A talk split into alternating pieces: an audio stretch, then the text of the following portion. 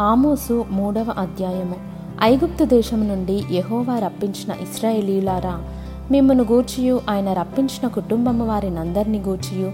ఆయన సెలవిచ్చిన మాట ఆలకించుడి. అదేమనగా భూమి మీది సకల వంశములలోనూ మిమ్మును మాత్రమే నేను ఎరిగి ఉన్నాను గనుక మీరు చేసిన దోషక్రియలన్నిటిని బట్టి మిమ్మును శిక్షింతును. సమ్మతింపకుండా ఇద్దరు కూడి నడుతురా. ఎరదొరకక సింహము అడవిలో గర్జించున?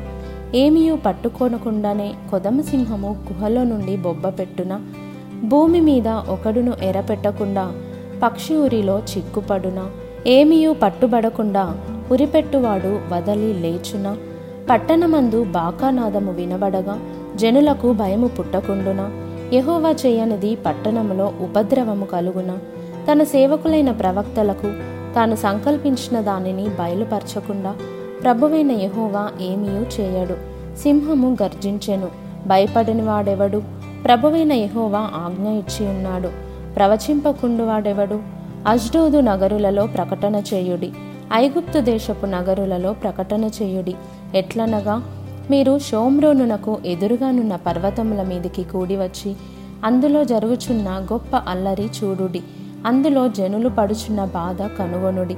వారు నీతి క్రియలు చేయ తెలియక తమ నగరులలో బలాత్కారము చేతను దోపుడు చేతను సొమ్ము సమకూర్చుకొందురు. కాబట్టి ప్రభువైన ఎహోవా సెలవిచ్చినదేమనగా శత్రువు వచ్చును. అతడు దేశమంతటా సంచరించి నీ ప్రభావమును కొట్టివేయగా నీ నగరులు పాడగును. ఎహోవా సెలవిచ్చినదేమనగా గొల్లవాడు సింహము నోట నుండి రెండు కాళ్ళనైనను చెవిముక్కనైనను విడిపించినట్లుగా షోమ్రోనులో మంచముల మీదను బుట్టాలు వేసిన శయ్యల మీదను కూర్చుండు. ఇస్రాయేలీయులు రక్షింపబడుదురు.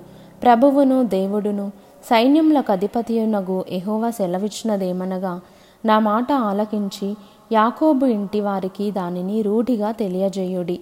ఇస్రాయేలు వారు చేసిన దోషములను బట్టి నేను వారిని శిక్షించు దినమున బేతేలులోని బలిపీఠములను నేను శిక్షింతును. ఆ బలిపీఠపు కొమ్ములు తెగవేయబడి నేలరాలును. చలికాలపు నగరును వేసవికాలపు నగరును నేను పడగొట్టేదను. దంతపు నగరులను లయమగును. బహునగరులు పాడగును.